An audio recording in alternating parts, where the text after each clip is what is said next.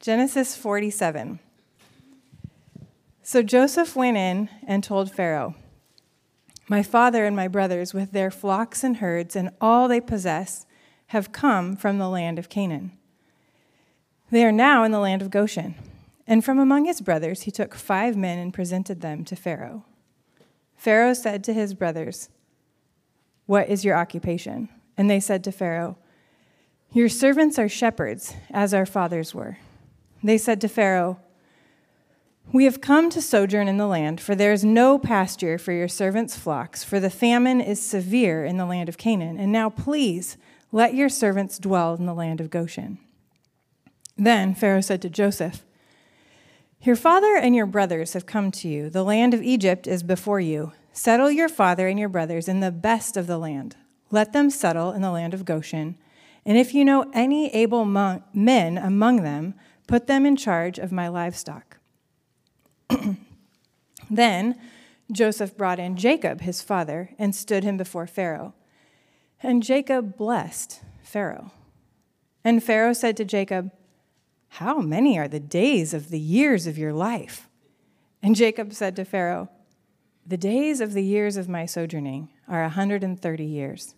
Few and evil have been the years of my life and they have not attained to the years of the life of my fathers in the days of their sojourning. And Jacob blessed Pharaoh and went out from the presence of Pharaoh. And then Joseph settled his father and his brothers and gave them a possession in the land of Egypt, in the best of the land, in the land of Ramses, as Pharaoh had commanded. And Joseph provided his father, his brothers, and all his father's household with food according to the number of their dependents. Now, there was no food in all the land, for the famine was very severe, so that the land of Egypt and the land of Canaan languished by reason of the famine. And Joseph gathered up all the money that was found in the land of Egypt and in the land of Canaan in exchange for the grain that they bought. And Joseph brought the money into Pharaoh's house. And when the money was all spent in the land of Egypt and in the land of Canaan, all the Egyptians came to Joseph and said, Give us food. Why should we die before your eyes? For our money is gone. And Joseph answered, Give your livestock, and I will give you food in exchange for your livestock if your money is gone. So they brought their livestock to Joseph, and Joseph gave them food in exchange for the horses, the flocks, the herds, and the donkeys. He supplied them with the food in exchange for their livestock all that year, for all their livestock that year. And when that year was ended, they came to him the following year and said to him, We will not hide from my Lord that our money is all spent the herds of, the, of livestock are my Lord's. There's nothing left in the sight of my Lord but our bodies and our land. Why should we die before your eyes, both we and our land? Buy us and our land for food, and we with our land will be servants to Pharaoh. And give us seed that we may live and not die, and that the land may not become desolate. So, Joseph, bought all the land of Egypt for Pharaoh, and for all the Egyptians, oh, for all the Egyptians sold their fields because the famine was severe on them. The land became Pharaoh's. As for the people, he made servants of them from one end of Egypt to the other. Only the land of the priests he did not buy, for the priests had a fixed allowance from Pharaoh and lived on the allowance that Pharaoh gave them. Therefore, they did not sell their land. Then Joseph said to the people, Behold, I have this day bought you and your land for Pharaoh. Now, here is seed for you, and you shall sow the land. And at the harvest you shall give a fifth to Pharaoh, and four fifths shall be your own as seed for the field, and as food for yourselves and your households, and as food for your little ones. And they said, You have saved our lives. May it please my Lord, we will be servants to Pharaoh. So Joseph made it a statute concerning the land of Egypt, and it stands to this day that Pharaoh should have the fifth. The land of the priests alone did not become Pharaoh's. Thus, Israel settled in the land of Egypt, in the land of Goshen, and they gained possessions in it, and were fruitful and multiplied greatly. And Jacob lived in the land of Egypt 17 years. So the days of Jacob, the years of his life, were 147 years. And when the time drew near that Israel must die, he called his son Joseph to him and said, If now I have found favor in your sight, put your hand under my thigh and promise to deal kindly and truly with me. Do not bury me in Egypt, but let me lie with my fathers. Carry me out of Egypt and bury me in their burying place. He answered, I will do as you have said. And he said, Swear to me. And he swore to him. Then Israel bowed himself upon the head of his bed. This is the word of the Lord. Well, before we get going today, I want to let you know something. I got into the office this week, Friday, to type up my sermon, and I looked at the outline I had prepared, and it was printed already in the worship folder, and I said, thought, I don't like it. so, for those of you who are um, uh, left brain, kind of analytical, love to fill in those outlines, it's going to drive you crazy this morning because I totally switched it up, changed the outline, and it's not what you have inside your, your worship folder. Those of you who are a little more right brain and, and doodle most of the sermon, anyways, you're not going to really care. So you guys are all fine, and maybe you listen that way and learn better by doodling. So it's not what you have in your worship folder, but I left a piece of paper in there so you can at least take notes. That's what I needed to let you know about uh, today. Well, the climax of our story of Joseph has been reached in 45 and 46 chapters uh, of Genesis. As Joseph revealed his true identity, sounds like a superhero movie or something, revealed his true identity, but that doesn't mean our story's over. As we head into Genesis 47 through 50, we've got the issues of these generations to come. This family, the family of Jacob's got to be settled. We've got, uh, we mentioned last week too that we, we see a shift in the story now. A shift where Joseph was kind of the main character, now to Jacob, or now as he's called Israel, becomes kind of the primary herald and speaker for these, the covenant promises of God for this family. And we really begin to get in this story today even glimpses of the book of Exodus as this group of people flourishes uh, and uh, becomes to, starts to become somewhat of a nation, actually. Let's pray for a moment. God, bless your word today. Bless this text in our hearts with the Spirit's power. Transform us and lead us to the table as we think about um, our true home today, our true land, our true inheritance, uh, as we uh, will sing today. Jesus, we pray. Christ's name, amen You know, something I've begun to realize about myself uh, as I've gotten older and in my adult years that I didn't quite see in my earlier years was uh, the, the tendency I have to get post-holiday blues after Christmas. Anybody relate? Anybody kind of get that kind of after Christmas time between Christmas and, and New Year? Something I think that if we're honest with, all of us have on some level. Whether it's because the holidays didn't live up to your expectations, or as a kid, maybe you didn't get your favorite present you were hoping for, or maybe you had a few of those special moments with family that you wished you could hold on to them and then poof, they're just gone. And then the beginning of a new year kind of comes and smacks you in the face at times, and the dull ache of reality sets in. There's something in our hearts wants so desperately to be filled sometimes by what the holidays offer us what they give us, and, and, and the home that we have that's full maybe of love and cheer and safety and, and permanence and acceptance, all those things that maybe you feel at holiday times. And usually around those times of years, you see articles that pop up how to, how to deal with the post holiday blues, and it's something usually like, uh, get a new hobby, exercise, green your home with plants, or uh, rescue an animal, declutter, things like that. You know, it's kind of innocuous, sort of silly things. And I don't think any of those things can really fill what's going on in our hearts when the holidays don't fully satisfy. The desires we find there. C.S. Lewis had a great quote. He said, If I find in myself a desire which no experience in this world can satisfy, the most probable explanation is that I was made for another world. I love that quote.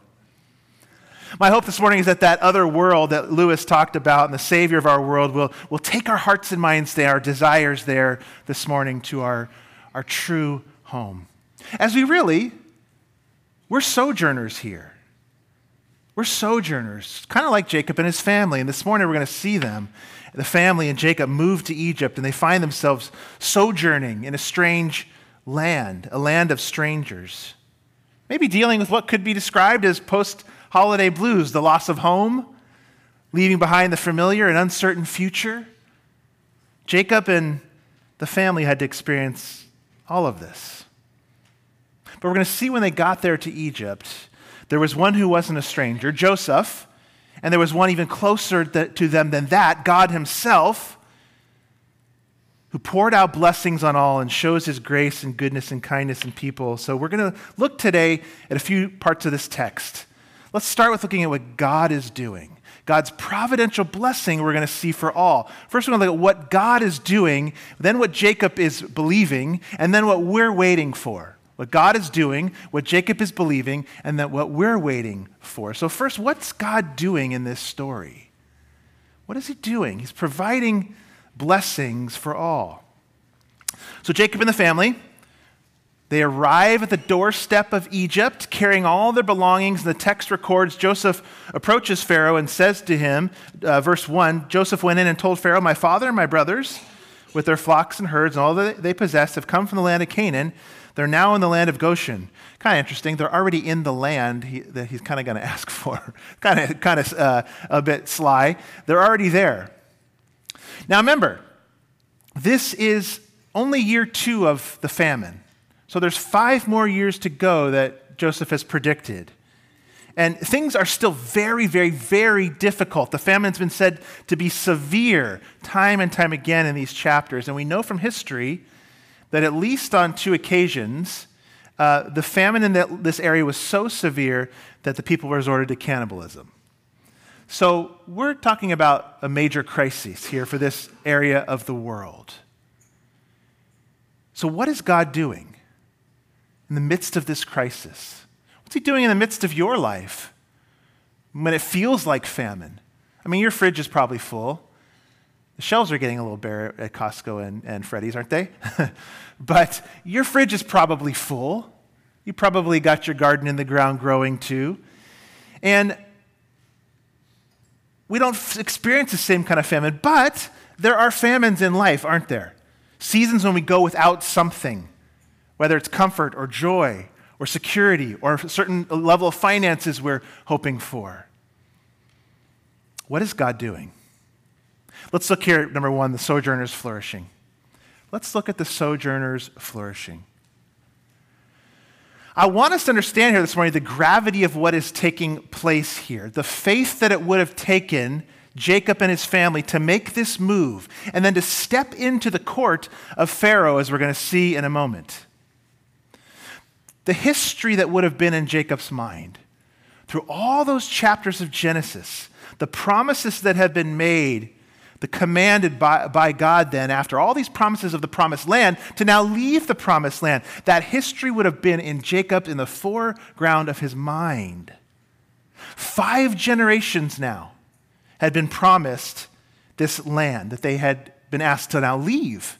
Started with his grandfather Abraham. Isaac, his dad, and then Jacob himself, and then Joseph and his sons, and then now they have kids too. So, so five generations now have been promised this land. And Jacob now sojourns with all of that history and all of those promises in his past, and he moves to Egypt. Maybe it's like dropping your firstborn off at college or, or selling your childhood home, or emptying out your loved one's closet who's passed. The feeling of walking away from something you thought was so permanent, so certain, so sure you could just taste it, and then being asked to let it go, walk away from it. That gives us a little bit of sense of what Jacob was probably feeling. This is what we're talking about here five generations of promise.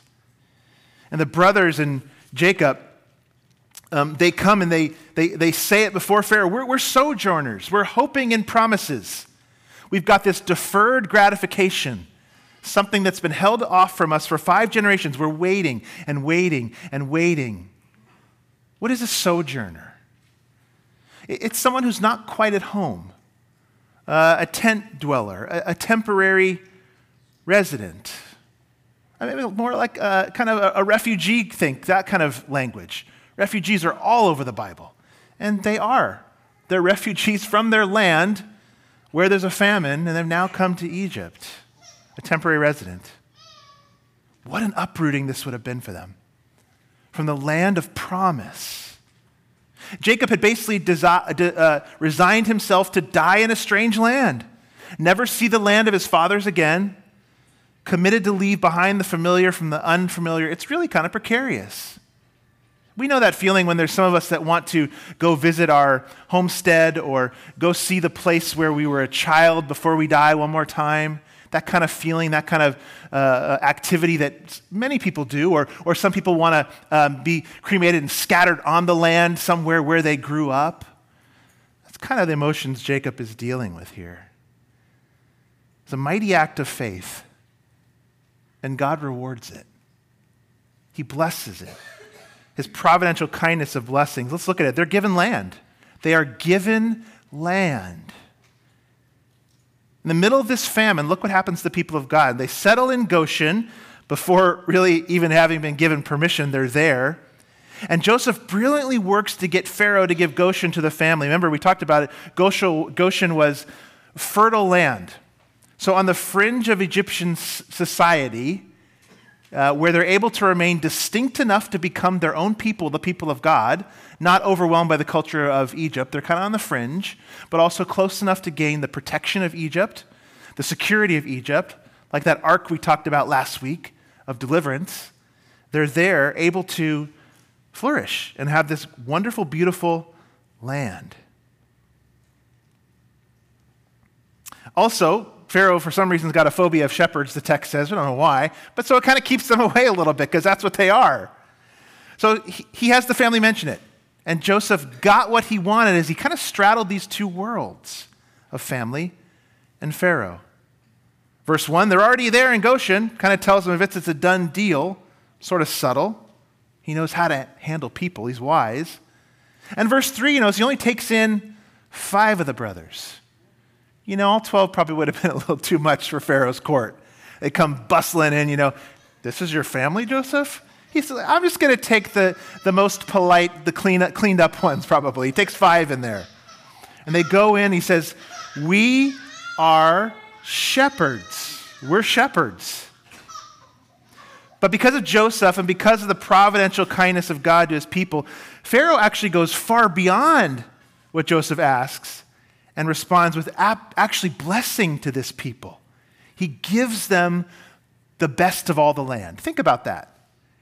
Think about that. I mean, we tend to get a little frustrated when we hear things are being given to others who are not maybe uh, originally here from here. That happens. He gives this away to foreigners. It's pretty incredible.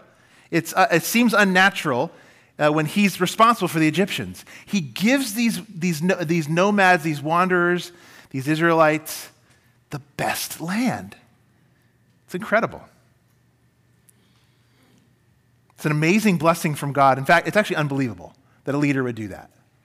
It's got to be the hand of God, protecting, caring, providing an ark of incubation and deliverance for his people, like Noah's ark that kept him from the wrath of God, the flood here now with this family, they're protected in this strange foreign land. Free land, the best land. And your brothers can take care of my cattle too. So, free land and a government job. That's not bad. not bad. If that's what they wanted, that's what they got. This is one of those times when God rewards a faithful act in the immediate, right there. But he doesn't always do that for us, does he? Faithful acts of obedience are not always seen to be given immediate reward or blessing. He doesn't promise that if we act faithful, he'll always instantly reward. And in fact, sometimes doing the faithful, obedient thing incites Satan or the world against us, doesn't it? or a family member, maybe even. Obedience comes with a cost. But the promises we have as his children, promises that might not result in immediate reward for you, like it did Jacob and the family here, but promises to look forward to something. Well, as Jacob did too, the promised land wasn't his right now, but they're promises from this very same God. The promises we have are from the promises that the same God that gave Jacob promises. And if he's the same this morning, will he not also keep his promises for you, for me? I've got to believe he will because he's always shown himself to be faithful in Scripture. We know Exodus, they do go back to the promised land in book of Joshua, don't they? He will.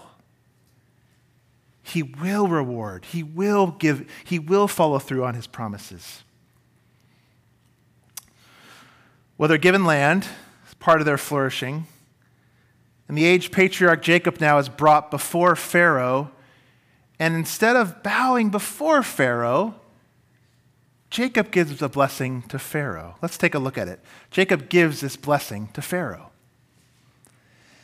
It's fascinating part of this passage here the meeting between the Lord of Egypt, Pharaoh on the one hand, and the father of promise, Jacob on the other. I mean, the only thing these two have in common is Joseph. That's it. The only thing these two have in common. The Lord of Egypt embodies security, royalty, condescension, and, and the other, God's servant, Jacob, precarious, landless existence, unstable, desert wanderer, despised shepherd. That's whom God works through. That's who God chooses to work through. But here, even given these differences, Jacob has the better part. The father of promise has the way better part than the Lord of Egypt.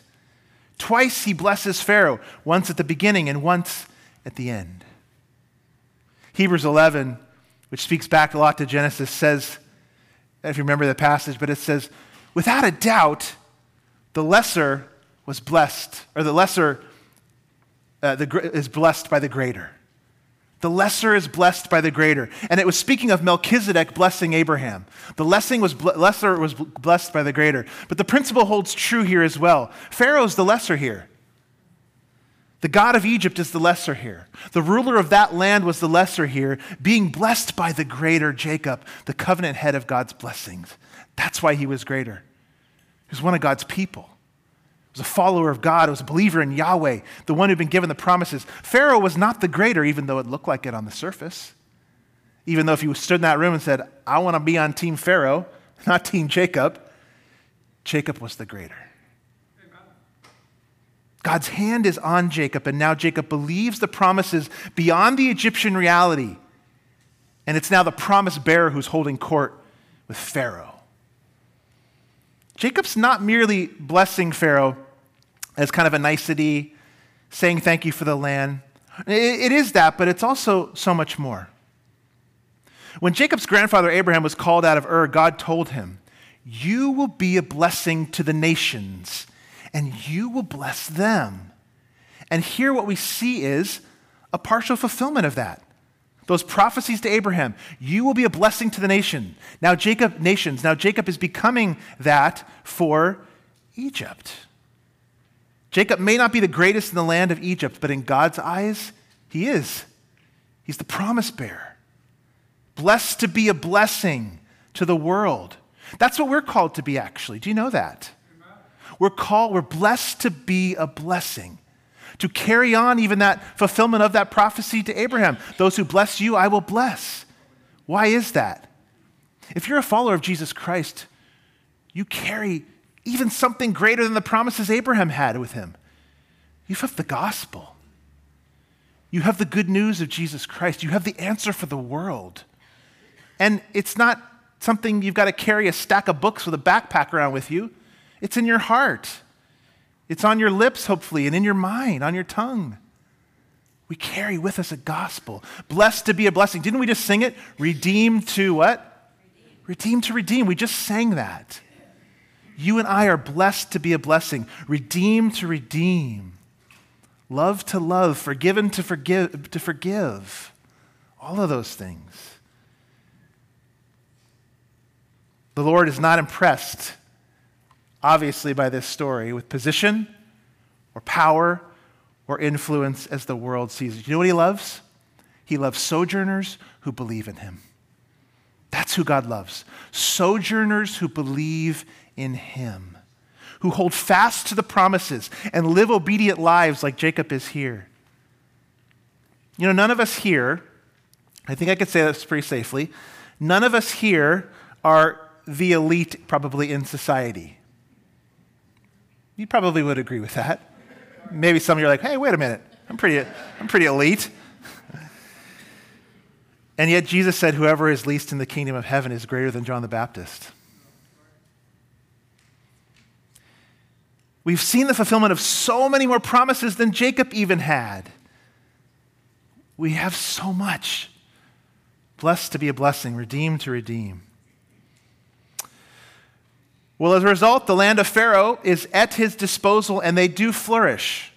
But in stark contrast to that, the rest of Egypt is subjugated to Pharaoh because of the famine. So let's look at the Egyptians as they languish. They give away their land, and yet they still thank Joseph. They give away their land, and yet they thank Joseph.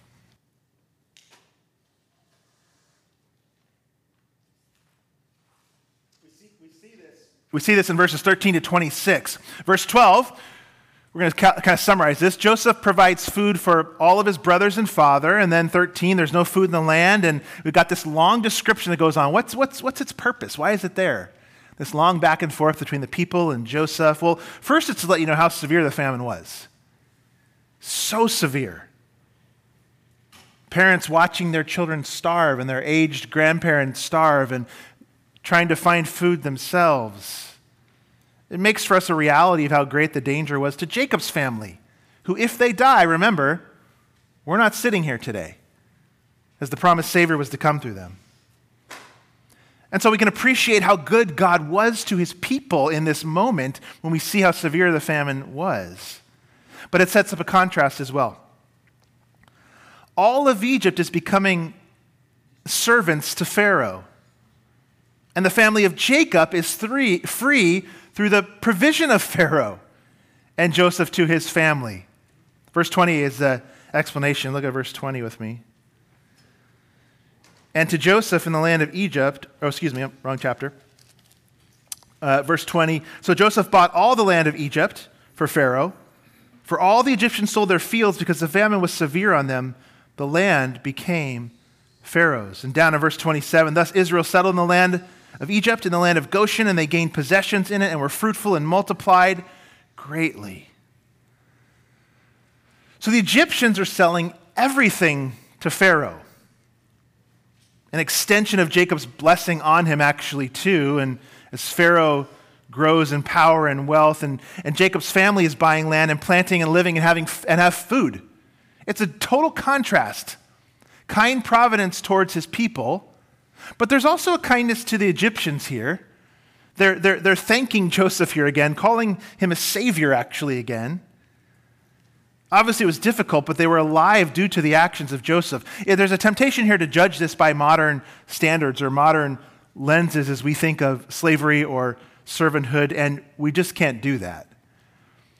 There's no government help here.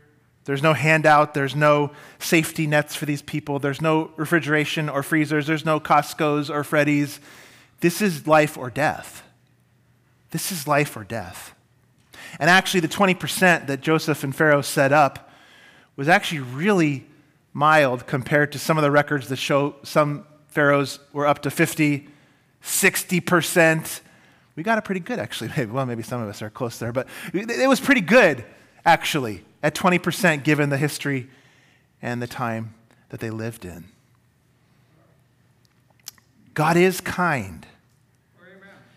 And he's good to all, and it's true. But to his people here, and to us, he's especially kind. He's especially good. His special providence, his special care for his people. This is a really crystal clear illustration of Romans 8:28. all things work together for the good of those who love God, who've been called according to his purpose. He loves all people. He's good to all people. The rain falls on the just and the unjust, but he's especially good to his people in Christ Jesus. This is our God, showing kind providential blessings for all and especially for his chosen people. So that's what he's up to. He's blessing his people, he's blessing obedience, he's growing them, he's caring for them.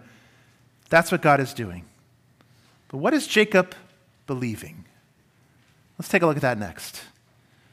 What is Jacob believing? Let's read 28 to 31 again. And Jacob lived in the land of Egypt 17 years.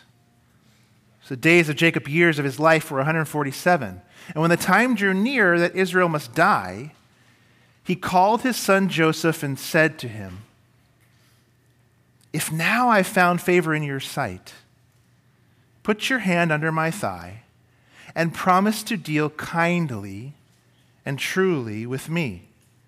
Do not bury me in Egypt, but let me lie with my fathers. Carry me out of Egypt and bury me in their burying place. He answered, I will do as you said. And he said, Swear to me. Swear to me. And he swore to him. Then Israel bowed himself upon the head of his bed. Jacob was in Egypt, but not of it. As Jesus prayed for those who are us in the world, but not of it. What does that mean? Of course, Jacob lived there, it says, 17 more years and would have had um, life there and relationships there and maybe friendships there and invested in the land and his family there. Probably got to know the Egyptian culture a little bit more and probably enjoyed much of those peaceful 17 years. But it wasn't his hope. It wasn't his ultimate hope. How quickly I find myself realizing that I've put ultimate hope in the things of earth. When do we see that? When they slip through our fingers, when we lose them, when they disappear, we realize rather than be disappointed, which you should be when bad things happen in life, we're undone. We're destroyed by it. We become unraveled. That's the difference. Of course, in a fallen world, we're going to attach our heart and our lives to things. We should invest in the here and now, love in the here and now, be part of redeem to redeem in this world in the here and now. But it can't be our everything. It can't be our ultimate. It can't be our final home. Because everything in this world is going to disappear at some point. He was in the world, Egypt, but not of it. As Jesus prayed for us, those who are in the world, but not fully of it. Sojourners is the word, right? Jacob trusts in the promises of God until the end as he exercises a faithful patience. He waited a lifetime and didn't see fulfillment. But in his death, he would point all the family there. He would point everyone there in his death don't trust in the here and now.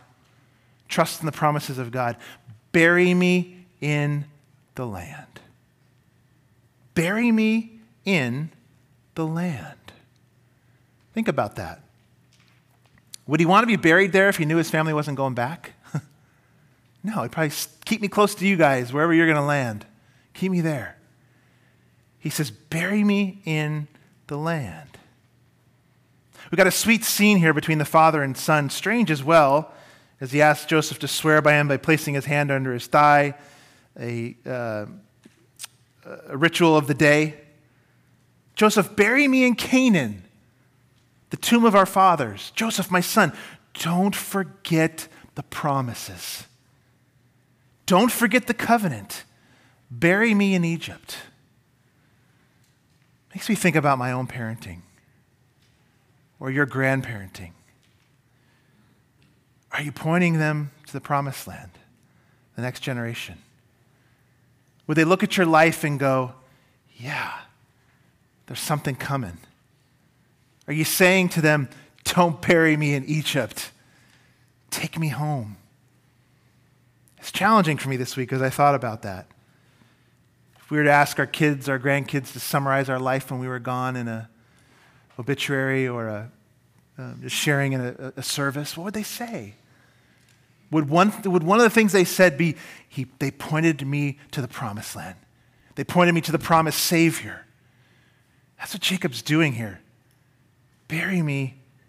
Don't bury me in Egypt. Bury me in the promised land. Let my burial be a symbol to you and others. Our home's not in Egypt, Jacob. God's not done with us. Our home, our hope is not here. But someday, Jacob, someday our people will be together there where God has promised, in the promised land, in the, in the promised home, the country, and we'll all be together. We'll all be there. His great concern was that Joseph and his descendants was focused on the world to come and the promise of that world. Just wait, Joseph. Wait. Don't put all your chips in here. Don't, don't, don't, don't think this is everything. Don't think that all your eyes can see is all of reality. Those are promises for us too. Because I'm tempted to be not just in the world, but of the world, as I know you are. And we're tempted to let every headline kind of drag us, aren't we? Fully into one state of being or emotion or state of worry. It's really easy with the headlines nowadays, isn't it? So easy. Or the state of the church, there's people throwing up their hands, wringing their hands, going, We're post Christian. That means, what do we do? We're, it's lost. We are outsiders. It's antagonistic. And yes, there's truth to some of that. But the promises, the promises, the promised land, the promised one, the Savior. Don't bury me in Egypt, Joseph. Which brings us to the end. God's kind providential blessings to us and what we're waiting for. What are we waiting for? I think of a few Christmases back as I started today talking the sermon about those post holiday blues. And I remember a few Christmases back, quite a few years now, but we were leaving my father's house on New Year's Eve. He lives down in Fallbrook, San Diego area, and I think we'd flown down there on a Christmas Eve from here, and we just had a great time at his house.